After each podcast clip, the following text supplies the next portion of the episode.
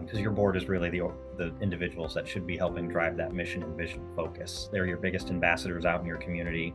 Um, you know, when you have a staff of two and a half, we can only be in so many places at once, but having 15 other individuals around the table who know who you are, what you're doing, and why you're doing it, that's a, a, a phenomenal tool that I think a lot of organizations don't leverage super strategically. Welcome to the Not Just a Pony Ride podcast, presented to you by Hetra University. If you've landed here, you're probably passionate about how horses help people. This podcast is for anyone who helps others experience the benefits of horses or those who have experienced it themselves. If you're in the equine assisted services industry, we're here to help you. If you're here just to learn more, you're in the right place. Welcome to your community of like minded people where you will hear stories, education, science, and explanations about how what we do is so much more than just a pony ride. And now, from the Hetra campus in Gretna, Nebraska, here's your host, occupational therapist and CTRI, Katie Ott. Good morning, Joe. Thanks for hanging out with us today. Yeah, thank you guys for having me. Of course. Well, before we kind of get kicked off, I want to introduce everybody and um, kind of get get the ball rolling. So you hear my voice, I'm Katie, and then with me co-hosting today, I have Kaylin. Good morning. Good morning. Kaylin, what do you do for Hetra?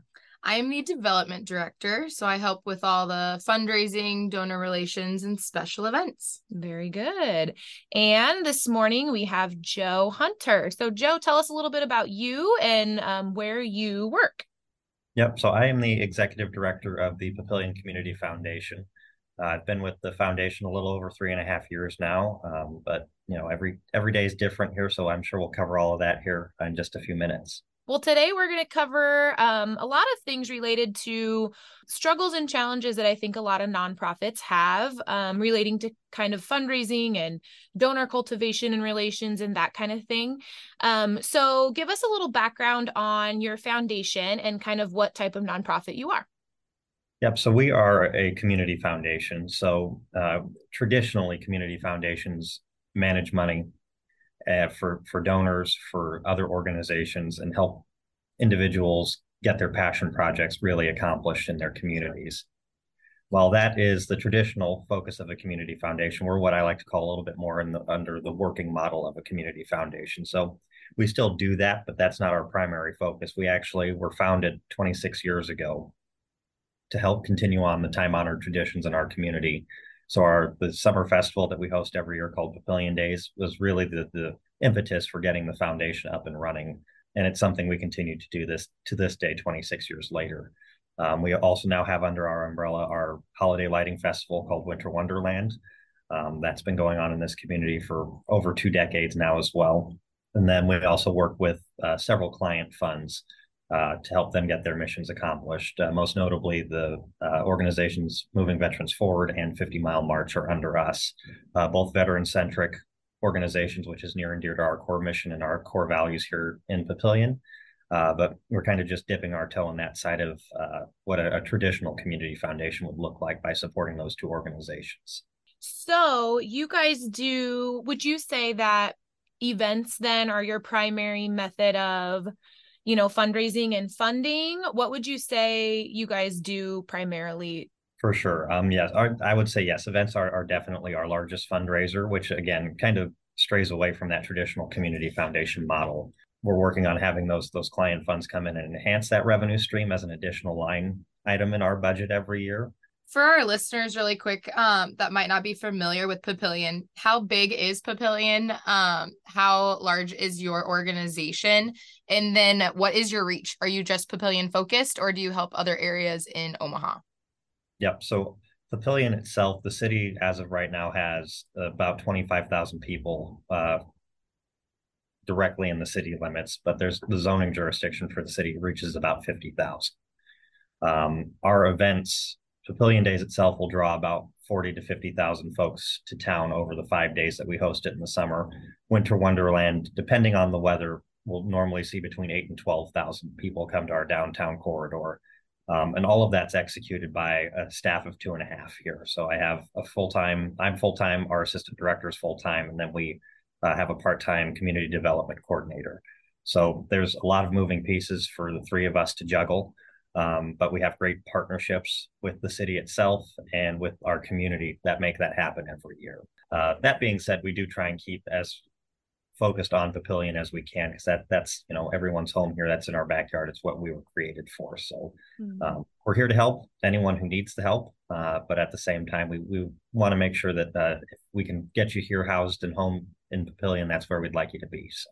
Can you speak a little to kind of sticking to your mission, I guess, as a experienced um, professional in the nonprofit sector? I think that's something that we as nonprofits are always need to be aware of is kind of that mission drift. And there's always more we can do, but how do we stay focused on what's important to us?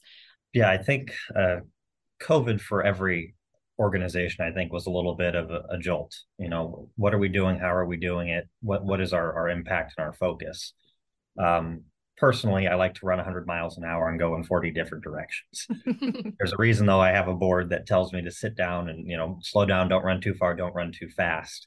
Once we got through COVID, which was a challenge for us, we sat down and said, okay, we, we really need to look at our strategic plan, look at our mission, our vision, our core values, and, and make sure that we're aligning with what the community needs. Through that process, I think we were able to really better define what our focus is going to be the next five to 10 years looking at the growth that Papillion's going to experience in the surrounding areas as well.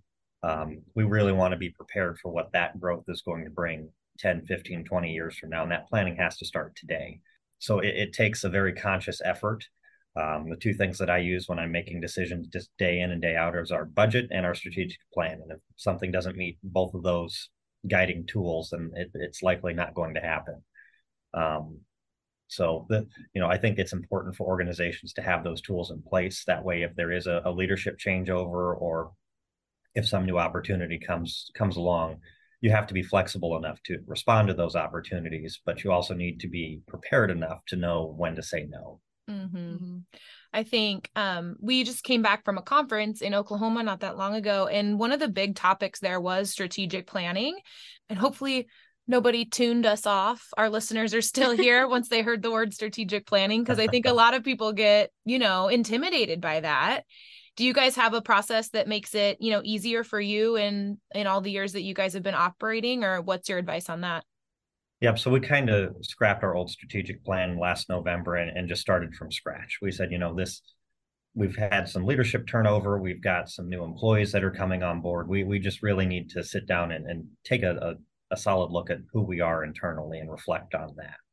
So we we scrapped our old strategic plan and really sat down. For us, our calendar matters a lot. So you know, there's only 12 months out of a year, and we have events through that whole calendar year. So it's important to look at your time that you have as a staff and as a board to say, okay, how much can we realistically do with event A in June, event B in November, and we added a, a, a C event, a golf tournament in September this year. So as we're growing and expanding, it's important to sit down and say, okay, these get us to keep our, you know, it keeps the lights on, it keeps the doors open, it keeps the staff paid.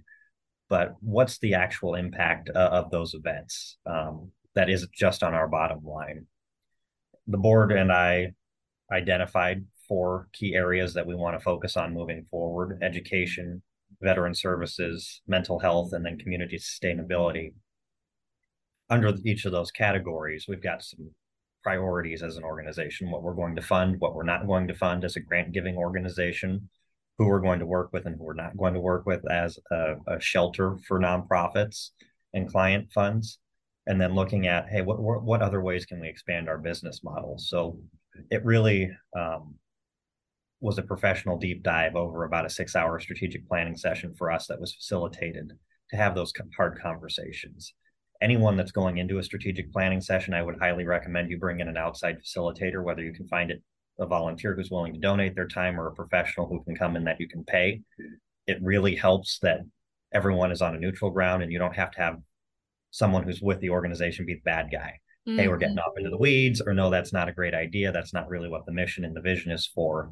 So it, it really, I think, assisted us having that that individual present. Um, and we did a lot of legwork leading up to that session. I sit down with each one of my board members individually at the end of every year, ask them all the same eight questions basically, you know, how do you feel we did this year? What could we do better? Where do you see the organization going?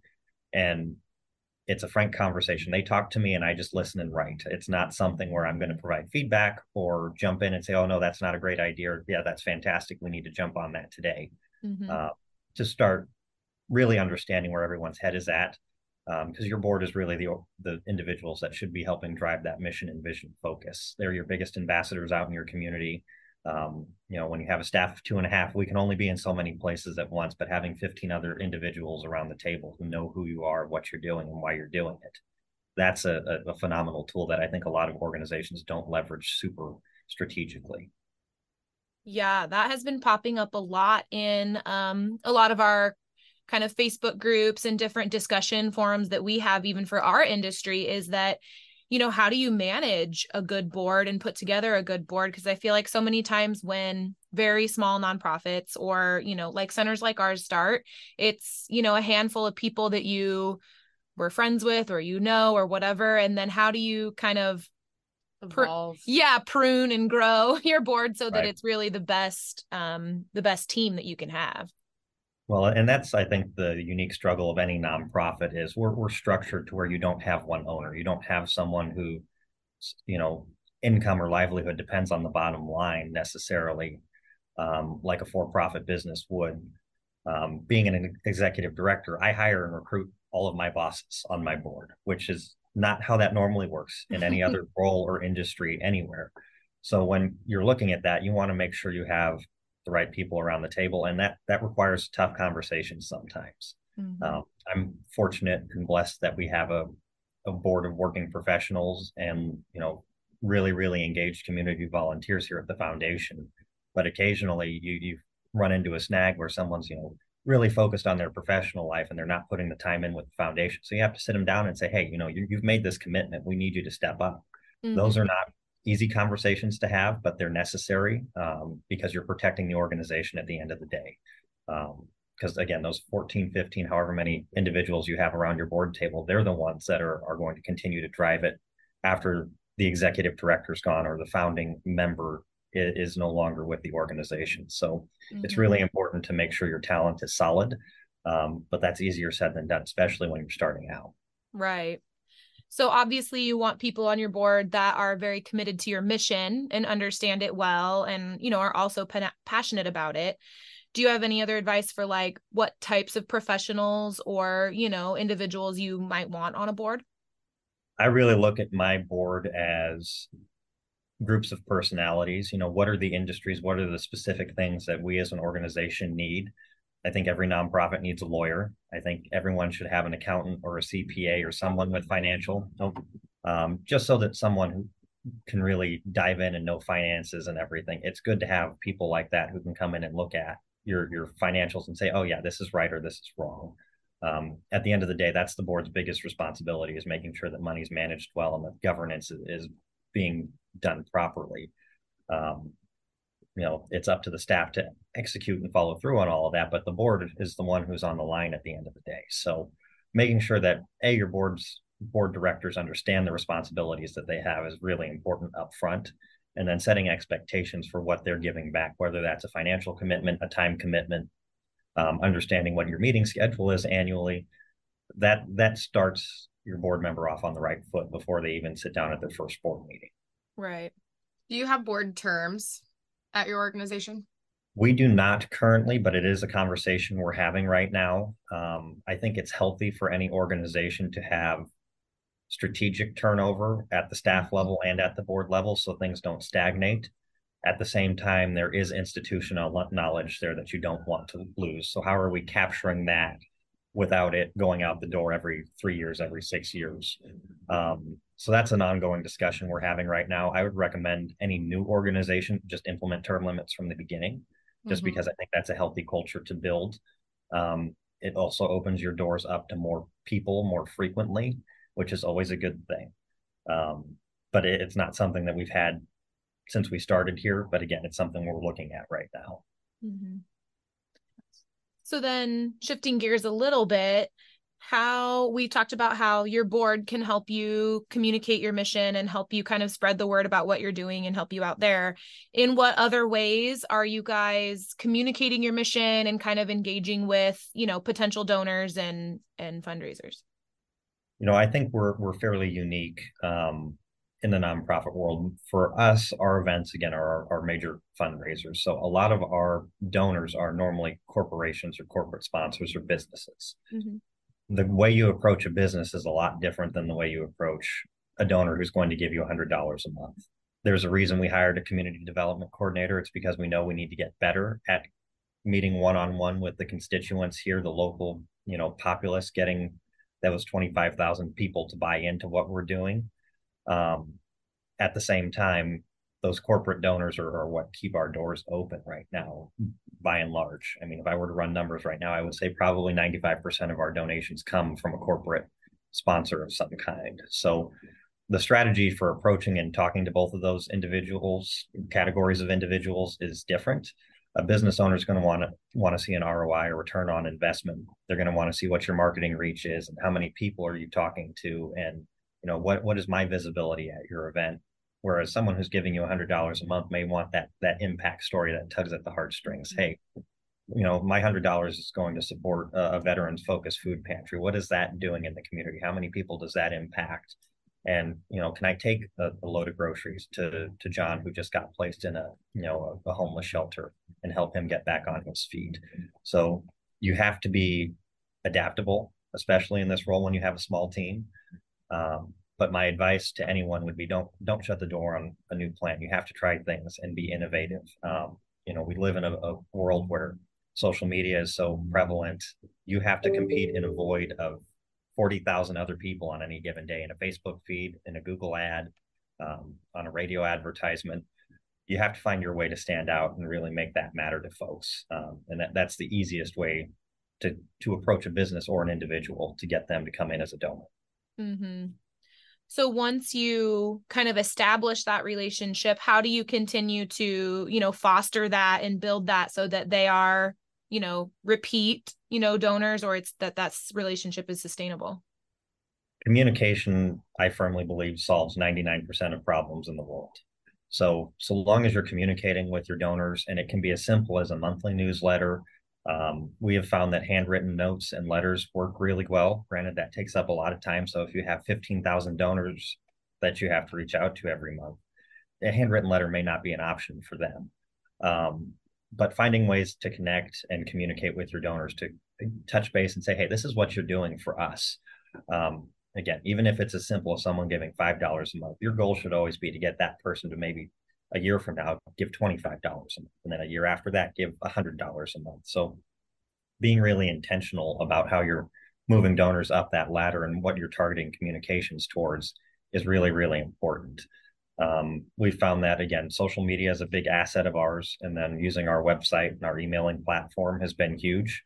Um, but a lot of business organizations and stuff like that, sometimes all they want to do, hey, let's have lunch once a quarter. Let's just sit down and see where you're at with something. And it's as simple as taking an hour and a half out of your schedule or out of your development team schedule to sit down and meet with those folks. And that's good enough for them because mm-hmm. the one thing we can't give back anyone is time. So making sure that you're valuing your donor's time is also hugely important in that process. This episode is sponsored by Freedom Rider. Freedom Rider's mission is to provide safe, top quality tack, supplies, and resources for riders, horses, instructors, and trainers. Starting in 1996 as a catalog of hard to find specialty items for therapeutic riding and driving, this company has grown to include more items for therapeutic riding hippotherapy, and able bodied riders of all disciplines. By working with select manufacturers, specialized craftsmen and women, and actually developing their own products based on customer needs. This store carries everything from hard to find adaptive tack solutions, saddles, all different kinds of reins, educational books and curriculums, fun equipment like rings, beanbags, sensory items, and so, so much more. Check out Freedom Rider and all they have to offer at www.freedomrider.com. What's your like your personal preference, your favorite way to reach out to your donors? Like is it that email? Is it that luncheon? Is it the letter? Mm-hmm. I, I prefer sitting face to face with someone because I can connect with them. Uh, that being said, I only have eight to 10 work hours in a day, so I can't sit down with each individual um, as frequently as I would like. But um, you know that that connection you can't make up for that even with a handwritten note or anything um, you know a phone call helps every now and then i'm really trying to get our board on board with making phone calls and saying thank you to donors even if it's just you know two or three phone calls a month from each board member that that can be 20 30 40 people you're hitting up every month that is being touched by your organization just to say thank you not to necessarily say hey we need more money from you mm-hmm. uh, i think that's that's the hardest part is people always think whenever you don't want want to be that persona that when a donor sees you walking towards them they think that they're gonna, you're going to come with your hand out and want them to open their wallet mm-hmm. um, it is a relationship and it's a two-way street with that. So don't don't make it transactional i guess would be my recommendation to folks. We started doing that um, with one of our campaigns. All of the people who donated we we split amongst our staff and called them and just like just called them and said thank you. And you would be just absolutely floored at the number of people that were like just so shocked like oh my gosh thank you for calling you know and then you're talking to so and so and they're like giving you their recipe for banana bread or whatever but they're like right, right. so they're just so happy that you called to say thank you and that personal touch is is really cool and shocked right. that you weren't asking for anything else right that a lot of the times it was like that that's all you wanted to talk about? I'm like, yeah, I just wanted to say thank you and to see how you were doing and mm-hmm. have a great yeah. holiday. yeah. The hardest part, I think, for folks in our role is that we get so concerned with the dollars and cents because obviously, I mean, that's what keeps the doors open. Um, but building those healthy, sustainable relationships makes that possible and more feasible day in and day out. So mm-hmm. it, it's hard to put dollars and cents to okay, I spent an hour with with Mr. Smith today you know that could bring in a fifty thousand dollar gift ten years from now mm-hmm. that you had no idea about. But all it took was you maybe sitting down with them once a month and just saying, "Hey, this is where we're at." Some of it's intangible, but you know that's that's the glory of human relationships is we don't ever know um, when someone's going to give. We also don't ever know when someone's going to to leave something to us that that's bigger than than what we could have ever expected. So making time and approaching every relationship from from a level playing field as to I'm not coming here with an expectation to walk out of this meeting with a ten thousand dollar gift. I just want to get to know someone and, and build that relationship from there. I think that's that's where successful development begins and where it ends to be quite frank with you. Question for you going back to your board because I think a lot of organizations of all sizes are starting to realize that you can use your board as a personal touch to help with donors. Um, but what does that look like and at what level? We put a handwritten thank you note on every receipt that we send out. Doesn't matter if it's a $5 gift or a $5,000 gift. Um, but when it comes to involving my board, I look at it from who has relationships with these folks. You know, we, we are a small town, a town of mm-hmm. 25,000. So there's a good chance one of my board members knows someone if they're sponsoring an event through their business or if they're coming up to volunteer or something like that. So it, it's really a, a here's a list of everyone who's given up given in this past month. You know, who knows who, and that's where we start with. After that, if I have some folks left on that list, it's okay. Well, the board president and I are going to take everyone who's a $5,000 and above donor for us. And we're both going to write, I, I, get one side of the thank you card, he gets the other side. Um, and it really trickles down from there. Um, it's also a matter of availability. Board members are volunteers. They're not paid to be on, on boards. So it's also a matter of how much time they have. If I have 200 donors in a month that we have to contact or reach, the staff is probably going to reach out to 90% of those folks, whereas the board's going to take the top 10%, mm-hmm. just because again, the my board members, they're all business owners. They're we have a few retired folks around that I can bring in and they can write thank you cards all day long. But we also want to make sure that again, I'm using the those relationships that the board members have strategically with those folks. Makes sense this is off topic. I mean, kind of switching gears a little bit because you guys are so event heavy and you talked a little bit about um, how your donors are helping you cultivate those sponsorships, the event sponsorships and things. We do one, we do a couple smaller events, but one really big event, you know, gala type event every year. What would you say are kind of the pros and cons to events and how do you balance like you added a event this year, you know, how do you balance like if that was is going to be a good move or not? Anytime you change something, it's a little nerve wracking. Um, but sometimes you just have to jump off the cliff and give it a shot. Um, the event we added this year is a golf tournament, and we weren't really sure how well it was going to do, um, just because there are so many golf tournaments out there. So, looking at your event, whether it's a gala, a golf tournament, a summer festival, anything like that, you have to look at what sets you apart and how that relates to your mission. For us, the message behind our golf tournament right now is the, the funds raised at this tournament are going to support our grants program and our scholarships program, both of which heavily benefit veterans. We're playing on a golf course that is owned and operated by the military community. We have an honorary speaker who's coming in, who's a retired uh, major general with the Air Force. So we're, we're structuring our event to cater to that clientele to help raise those funds. I'm happy to say it's working well so far. The tournament's on the 15th of September, so uh, I'll hold my my final judgment on that. Stay tuned. yes, exactly.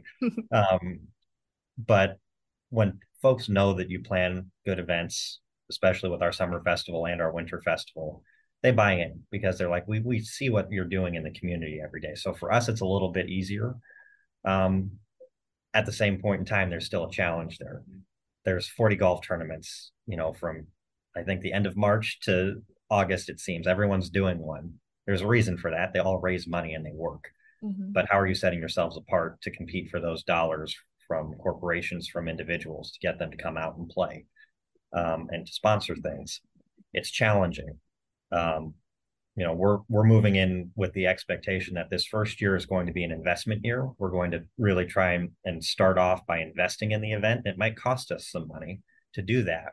But moving forward, if we're really strategic and intentional about it, the event itself will grow naturally over time. Mm-hmm. Um, I really leverage a lot of relationships that I have at a professional level uh, through our area chamber of commerce, uh, through other nonprofit organizations. I'll pick up the phone and call in a, a CEO or an ED at another organization and say, "Hey, you guys have been doing this for 25 years. Your golf tournament is so successful. How do you do it?" Mm-hmm. Um, folks are normally more than willing to share, you know, the the tips and tricks of the trade there. They're probably not going to show you the financials of how well they do, but um, they will at least tell you, hey, this is what I've learned doing this for 10 years. This is what you should do. This is what you shouldn't do. Yeah what you should not do i think yeah. is the it is really important. Um, yeah. Um, never want to turn a donor or a sponsor off. So sitting down and, and not being afraid to ask those questions of other professionals in your field is huge.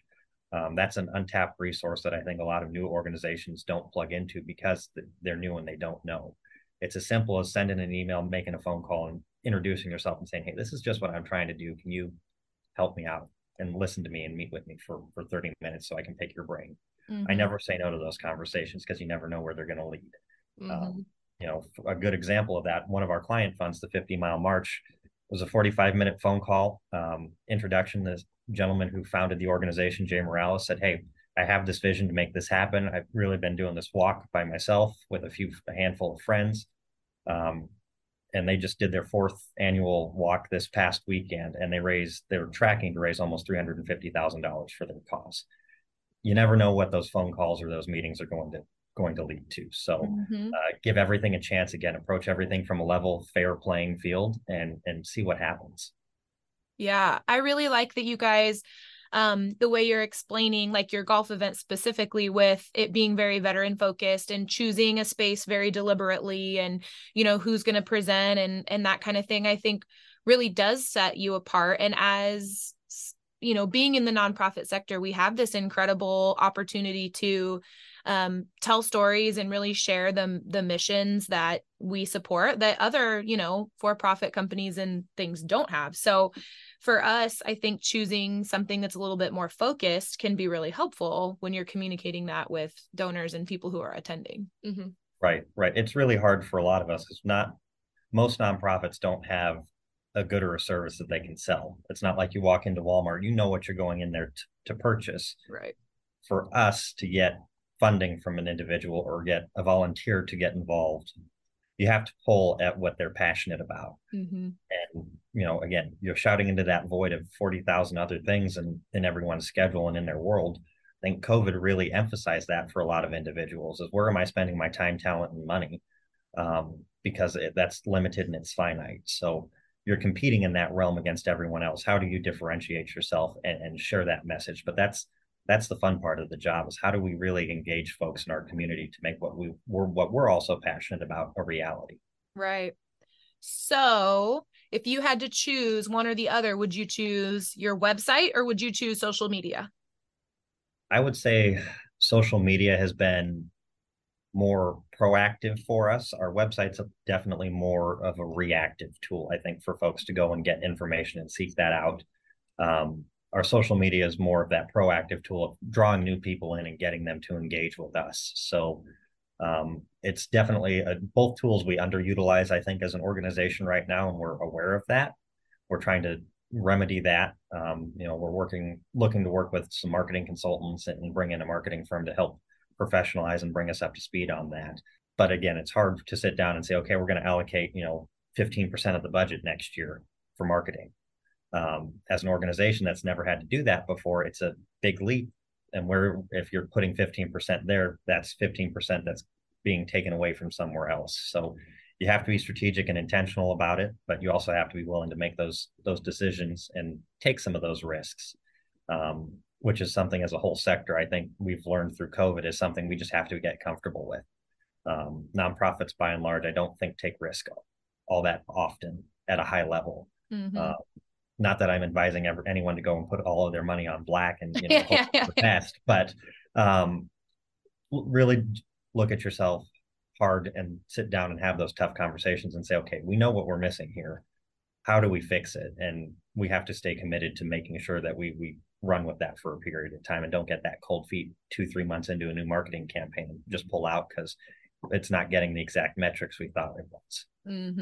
Mm-hmm. I would love for you to talk just a little bit. I know it'll probably be hard, but you you do a festival as your major fundraiser and I think that's super unique and different and a lot of people pick like singular day events um whereas you do multi-day. Will you just briefly say how many days it is, how long you've been doing at the festival and just kind of what each day consists of or what you what your goal is each day? Yep. Community. So Papillion Days, uh, we'll moving into 2024, we'll be celebrating the 77th year of it. The foundation has only so been crazy. in for 26 years, but it's a, it's again that time honored tradition here in our community. Over that 77 years, it's changed. It used to be just a parade and a carnival, singular day sort of thing. We run it now for five days. Um, we start the event with a family fun night for the kiddos. We do uh, ice cream social that night. So free ice cream for the community. Come down, there's food trucks. They do a duck pull. So they fill up a giant kiddie pool basically with numbered ducks. And it's it's kind of like a lottery drawing. So if you win, if your duck gets pulled, you get a, a cut of the pot and everything.